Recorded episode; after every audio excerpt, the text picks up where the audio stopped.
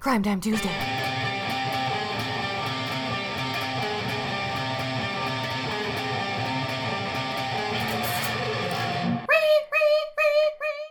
Hello, true crime creeps. Welcome back.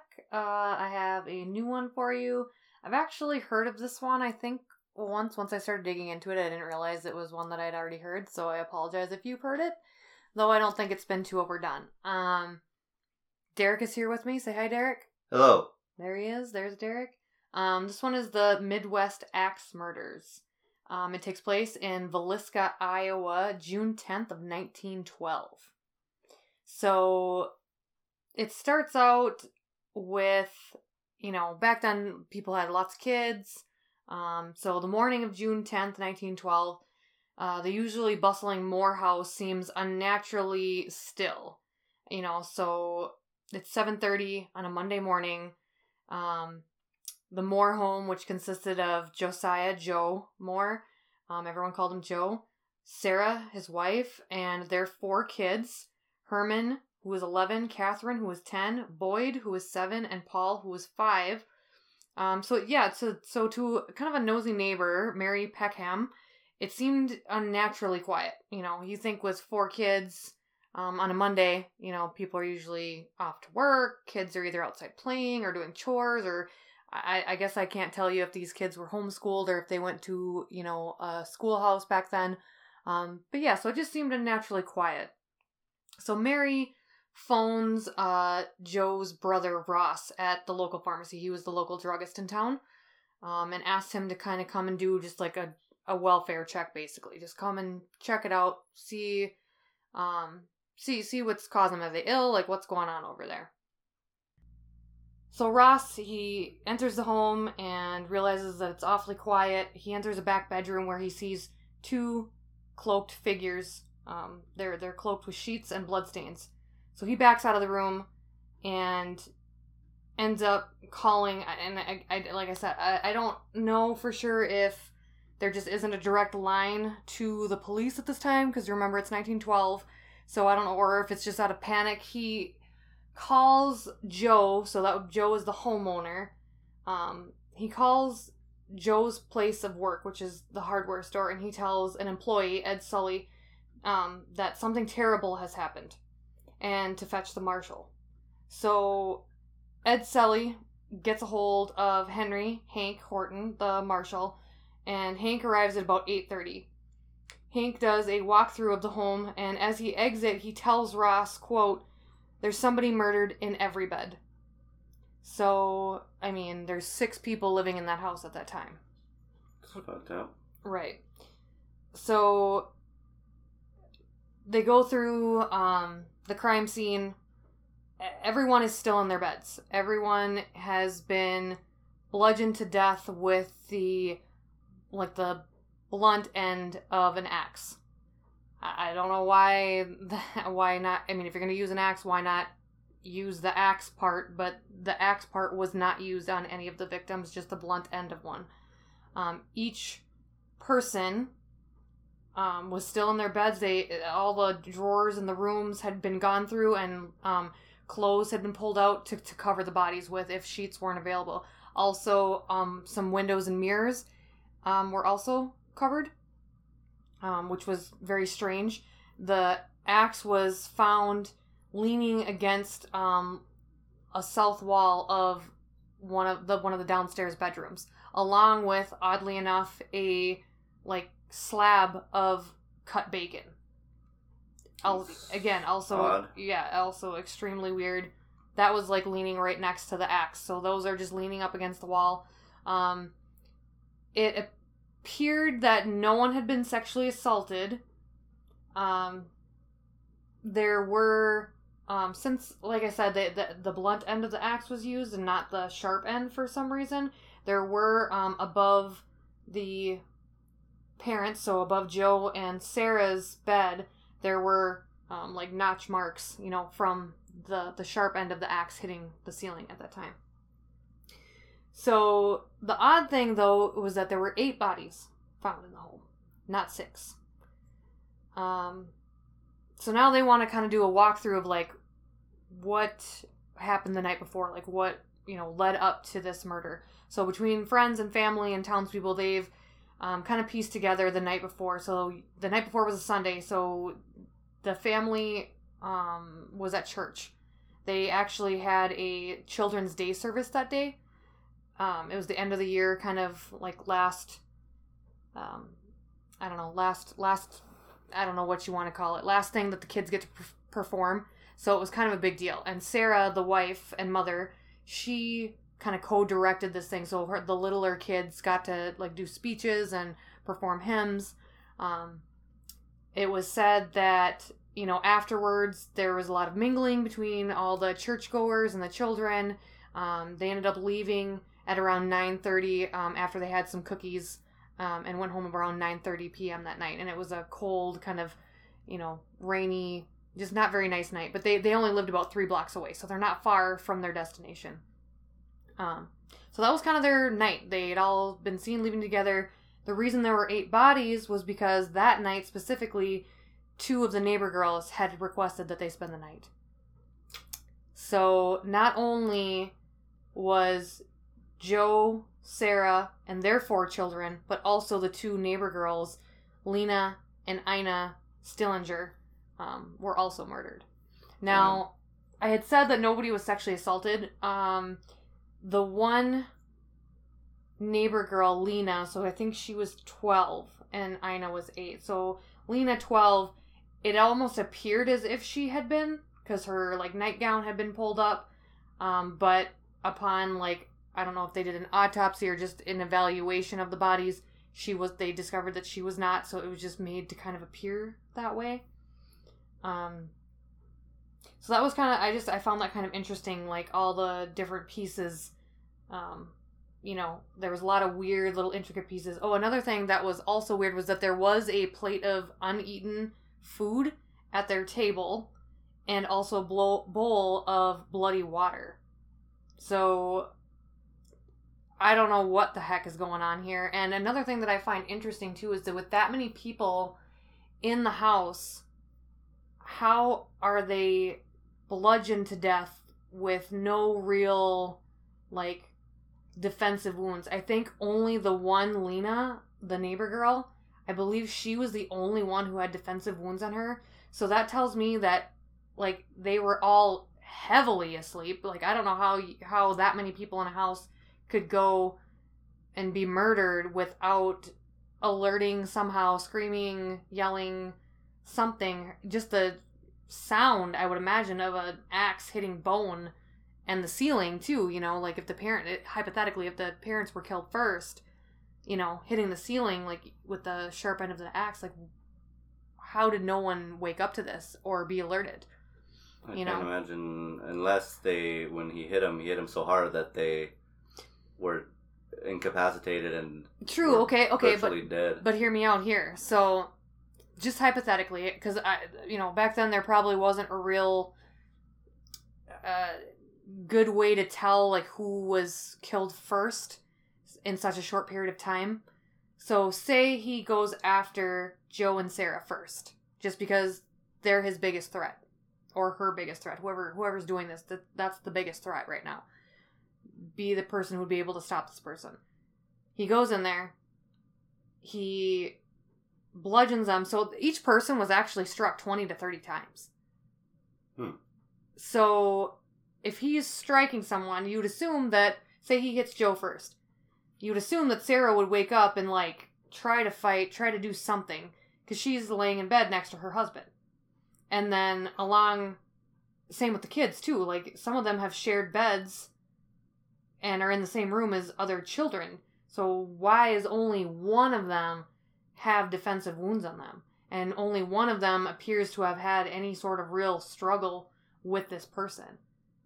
Were they somehow drugged? Were they like what? Like how did everyone eight people on that house?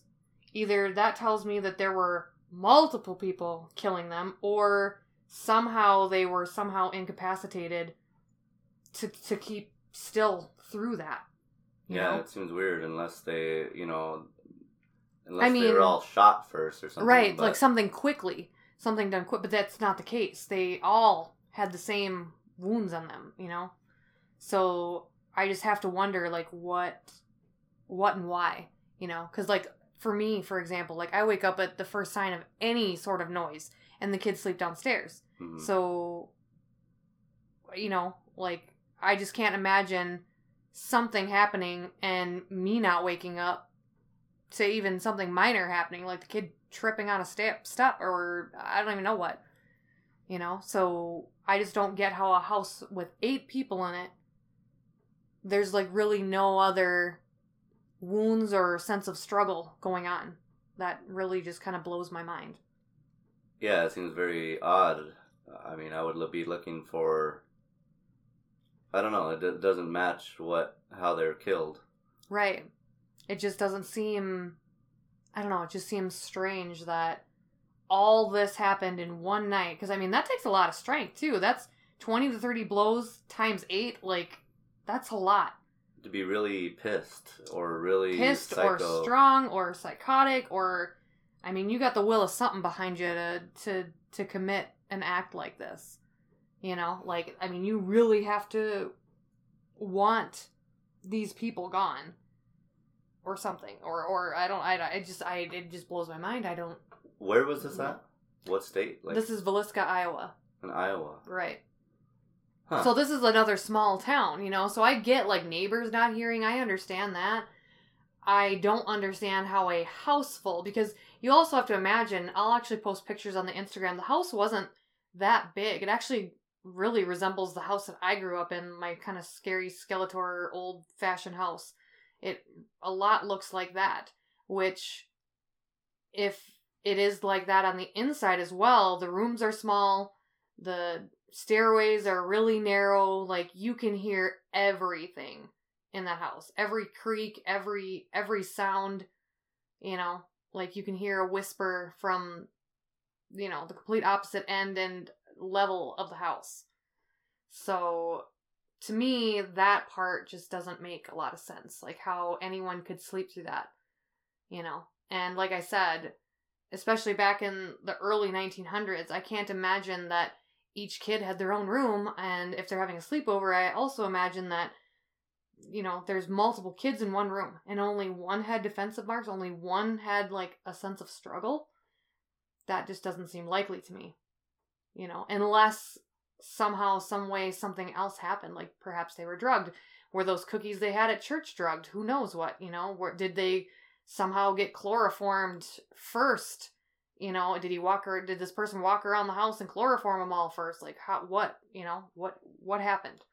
It just doesn't make sense that they all were bludgeoned severely and only one had sign of struggle at all and defensive wounds it makes no sense and then this weird fucker has like the audacity to go like cook food in their house That's been that's happened a lot of it? times in murders though. That that's like well i suppose they're fucking famished after exerting themselves that way there's that one case of that guy that killed some lady or something, and then um, he made a sandwich afterwards, and the way they caught him was uh, he left an imprint of his shoe in the piece of bread no oh yeah that wasn't or his foot. it was his bare foot yeah, and a his piece bare of foot and a piece and of bread. it wasn't even bread it was hamburger buns Yeah, I don't remember why he had picked up hamburger buns for something and spilled them everywhere, and then he stepped on it. Because, yeah, he went to eat some of them, but he spilled the rest of them on the floor, and then he stepped on it, and they found his footprint, and they could even tell, like, ridge detail and everything. yeah, Crazy. Which you know, so yeah, it's weird, but someone who's gonna commit a huge murder. Right. I mean, well, the house is empty now, so obviously you yeah, I can do mean, whatever like, you want now. who now. cares, you know, at that point? And so I, yeah, it's weird, but also it, it's not unprecedented and whatever. I mean, I guess. what I goes mean, through you're the right. mind of a psychopath? Is, So now this is kind of where it takes a little bit of a turn. So they didn't really have, at this moment, they didn't really have anything to go off of as far as a suspect. However, it gets a little bit interesting because at 5:19 a.m. a number 5 westbound train is leaving Villisca. And on that train is Reverend Lynn George Jacklin Kelly. Um, so he is a reverend who's kind of done ser- ser- uh, sermons and services at Methodist churches um, from like South Dakota, uh, Minnesota, Kansas, Iowa. He's kind of traveled all over. However, he's got a very interesting past. Um, he's actually been like committed to a mental institution before. He's been convicted of um, just inappropriate, obscene kind of uh, materials that had been mailed out by him. And he also, that morning on the train, had been telling people that he had to leave Villisca because eight souls were now going to heaven. And so, 5.19 in the morning, that's before these bodies are even discovered. No one, no one at this point even knows Yeah. that there's deaths, let alone eight deaths in Villisca. Hmm. So he actually travels back to Villisca, which, whatever. I mean, if I'm gonna go around saying stuff like this, I guess I wouldn't be going back. But he does something really odd. He actually like poses as an investigator and like joins the investigative team. So How is that possible? well, again, it's 1912, so I'm sure like credentials weren't really like Well, yeah. There's no a system. thing. Yeah, like there's no thing. So I'm I assuming mean, they like didn't even have proper identification until like right. fifties or something, or I don't. You know, everything was just totally. You just say who you are, and then Right. they just believe you because But like no the fucking, but the fucking nerve of this guy be like, oh yeah, I'm an investigator, whatever, blah blah blah. But mind you, he'd already been seen, and he actually was at that church service that I talked about that Sunday. So he wasn't like preaching at that church. That No. he just he was just like the church. visiting there. Like he wasn't, yeah, he wasn't doing a service or anything. He actually showed up. I think it was either the Sunday morning. Yeah, so I think it was that Sunday morning, like before that church service that I talked about that the Moore family was at. He actually like showed up in Villisca on this day, joined this church service, and left Monday morning. Like what the fuck? Right there. That's Very already odd. weird. Um. So, anyways, eventually people are catching on because they did see him at this thing. They're like, he's not a investigator. Like that's Yeah. Like that's not what he does. He's He was just at church the other Right, day. like, no one knows who the hell he he's is. actually like a pastor. Like what the heck, you know, was going on? Whatever. Um. So pe- by this point, so it's about a week, week and a half or so into kind of the investigation thing, and people are starting to like figure it out a little bit. Um. He does end up going to trial, but he ends up getting acquitted. So he actually at first um it's like 11 to 1 and I think they needed like a 12 person vote to send him away, but it was 11 to 1 so he didn't. So they got a new panel in there and that panel actually acquitted him. So these murders have actually never been technically solved. Though I have to wonder like come on. How I did he come to be arrested and tried? There really isn't a lot of information on that. I honestly think that people just started to catch on and piece it together. Like, he's not an investigator. What are you talking about? He's a minister, or, excuse me, a pastor, and he was there that night. They started to piece together, and then the fact that he left, and they did have witnesses, like from that train ride, that said what he was talking about. So, unless, you know, multiple people are lying, which does happen, Yeah. you know, just for, I don't know what, because, and. or just misremembered. Mis- eyewitness. yeah, there is a lot of misremembered like eyewitness counts and stuff like that, but there's also um like just people want fame almost. They want to be a part of the excitement and the hustle and bustle and whatever. So people will just kind of lie about that stuff, which is really stupid, but it does happen. So I mean, it's possible like maybe this guy had absolutely nothing to do with it. But by all accounts, and especially like the weird stuff that happened after the murders, like the food and the the weird slab of bacon with the axe and and all this stuff, that to me sounds like someone who's crazy, which he was in a mental institution. And he did at one point too, this is eventually in part of the investigation, he did admit and give a statement saying that like basically God whispered to whispered to him that they needed to be called home and that's why he did it. However, he did recant that. Um, so I don't know if they could use that in trial or not, if he recanted it or not. I'm not really sure how that works, and I especially don't know how it works in 1912. So there's a lot of signs and just a lot of not good stuff adding up for this guy.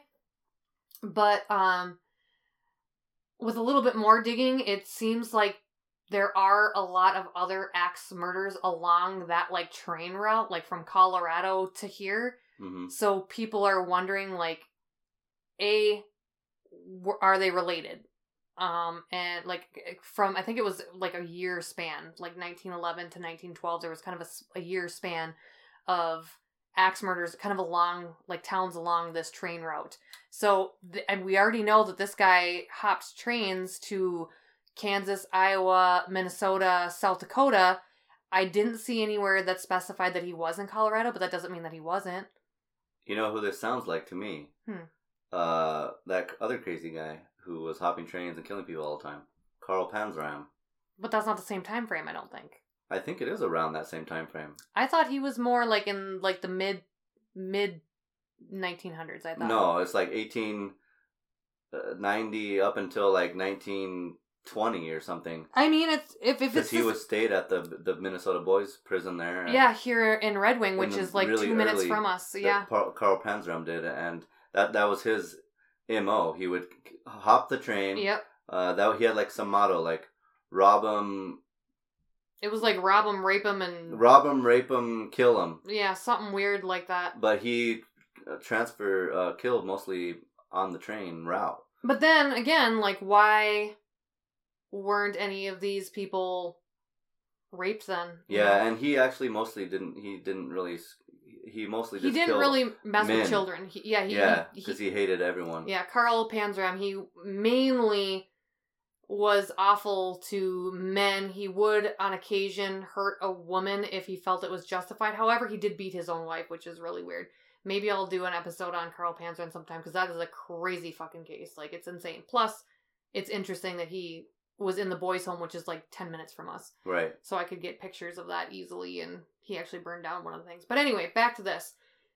I'm not saying it's out of the realm of possibility. It is obviously possible. But they have a guy that basically has admitted to that, though recanted it. He's been in a psych ward. He has traveled that train route. Like, I mean, a lot of things add up.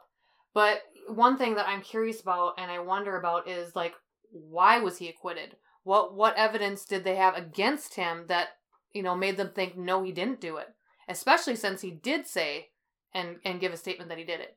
You know, to have that because they so there was two technically two separate things. One was a twelve panel of people who a jury basically who you know it was 11 to 1 they kind of deadlocked with that and couldn't get over it so they brought in a new panel and then then he was acquitted so both times was basically nope he didn't do it why though so that's basically 24 people right there who Well, say if no He left the axe sitting there. I'm not sure if they had fingerprints in 1912. i highly highly doubt it When did they come even- up with fingerprints? It, it wasn't. it probably was later than that i mean they might have been able to like take a fingerprint but to like actually do something with it i'm guessing not much if they could Well, you know? know, that's what the only thing I could think of that they could do Mhm. was, eh, you know, if they had the axe there, they got the guy. If they maybe they could pull prints off it, and if it's not him, it's I'm not him. guessing back then they didn't have anything like that, but maybe there just wasn't enough on him specifically. Like maybe you know he didn't have any bloody clothes, he didn't have any whatever. There was no like bloody shoe prints that matched his. You know what I mean? Like there was Yeah. because from the sounds of the crime scene, there really wasn't much to go off of other than it was bizarre. You know, windows, mirrors are covered, all the bodies are covered with cl- clothes or sheets. Like that's all weird, but there's really nothing saying anything about any person, whether it was man, woman, or multiples. So maybe they're just like, look, we understand this is all damning, but there's really nothing in the crime scene that says, yep, it was a man. It was, you know, one person versus multiple people, like whatever. And they maybe they had the same questions I do, like, how do you kill a house full of eight people and not, you know, wake everybody up? I mean, yeah, to me, that would more fit the lines of multiple people doing it. Like, you take this room, I'll take this room, blah, blah, blah. You take that room, you know? yeah. And like, one, two, three, this shit or something, you know? I just don't know how you could do that. So, it's an interesting one for sure. And I'll post uh, pictures of the victims and some of the graves in the house they lived in um, on our Instagram on Crime Time Tuesday. So Very strange. Very Another strange indeed. strange occurrence in the Midwest, which there's no shortage of Midwest maniacs, from what I've discovered. as we're learning, yes, I you always mean, think it uh, can't happen close to home. Gein, uh, Jeffrey Dahmer. Jeffrey Dahmer. I'm sure there's I'm plenty sure of there's more. Uh, now I'm blanking that I actually after I said that now I'm blanking on all the other names from. Yeah, there, uh, there's legit tons of them too, and not just you know infamous ones. There's tons of like crazy ass no name ones too that people just haven't looked into a lot either. You know, Yeah, so it's interesting for sure. But yeah, if there's a case that you really want to hear or anything like that, feel free to email us at dtdimension at protonmail.com. You can visit the website at doublethoughtdimension.com. Babe, what you got? uh, go to the Instagram, Instagram Crime Time Tuesday on Instagram. Look at the photos from uh, all the case, all the cases, and including this one, and just head to doublethoughtdimension.com. Uh, you can find our donation button, our my random blog posts that I post all the time, and uh, any other information that you might find interesting at doublethoughtdimension.com. Thanks for tuning in. Peace out. Crime Time Tuesday.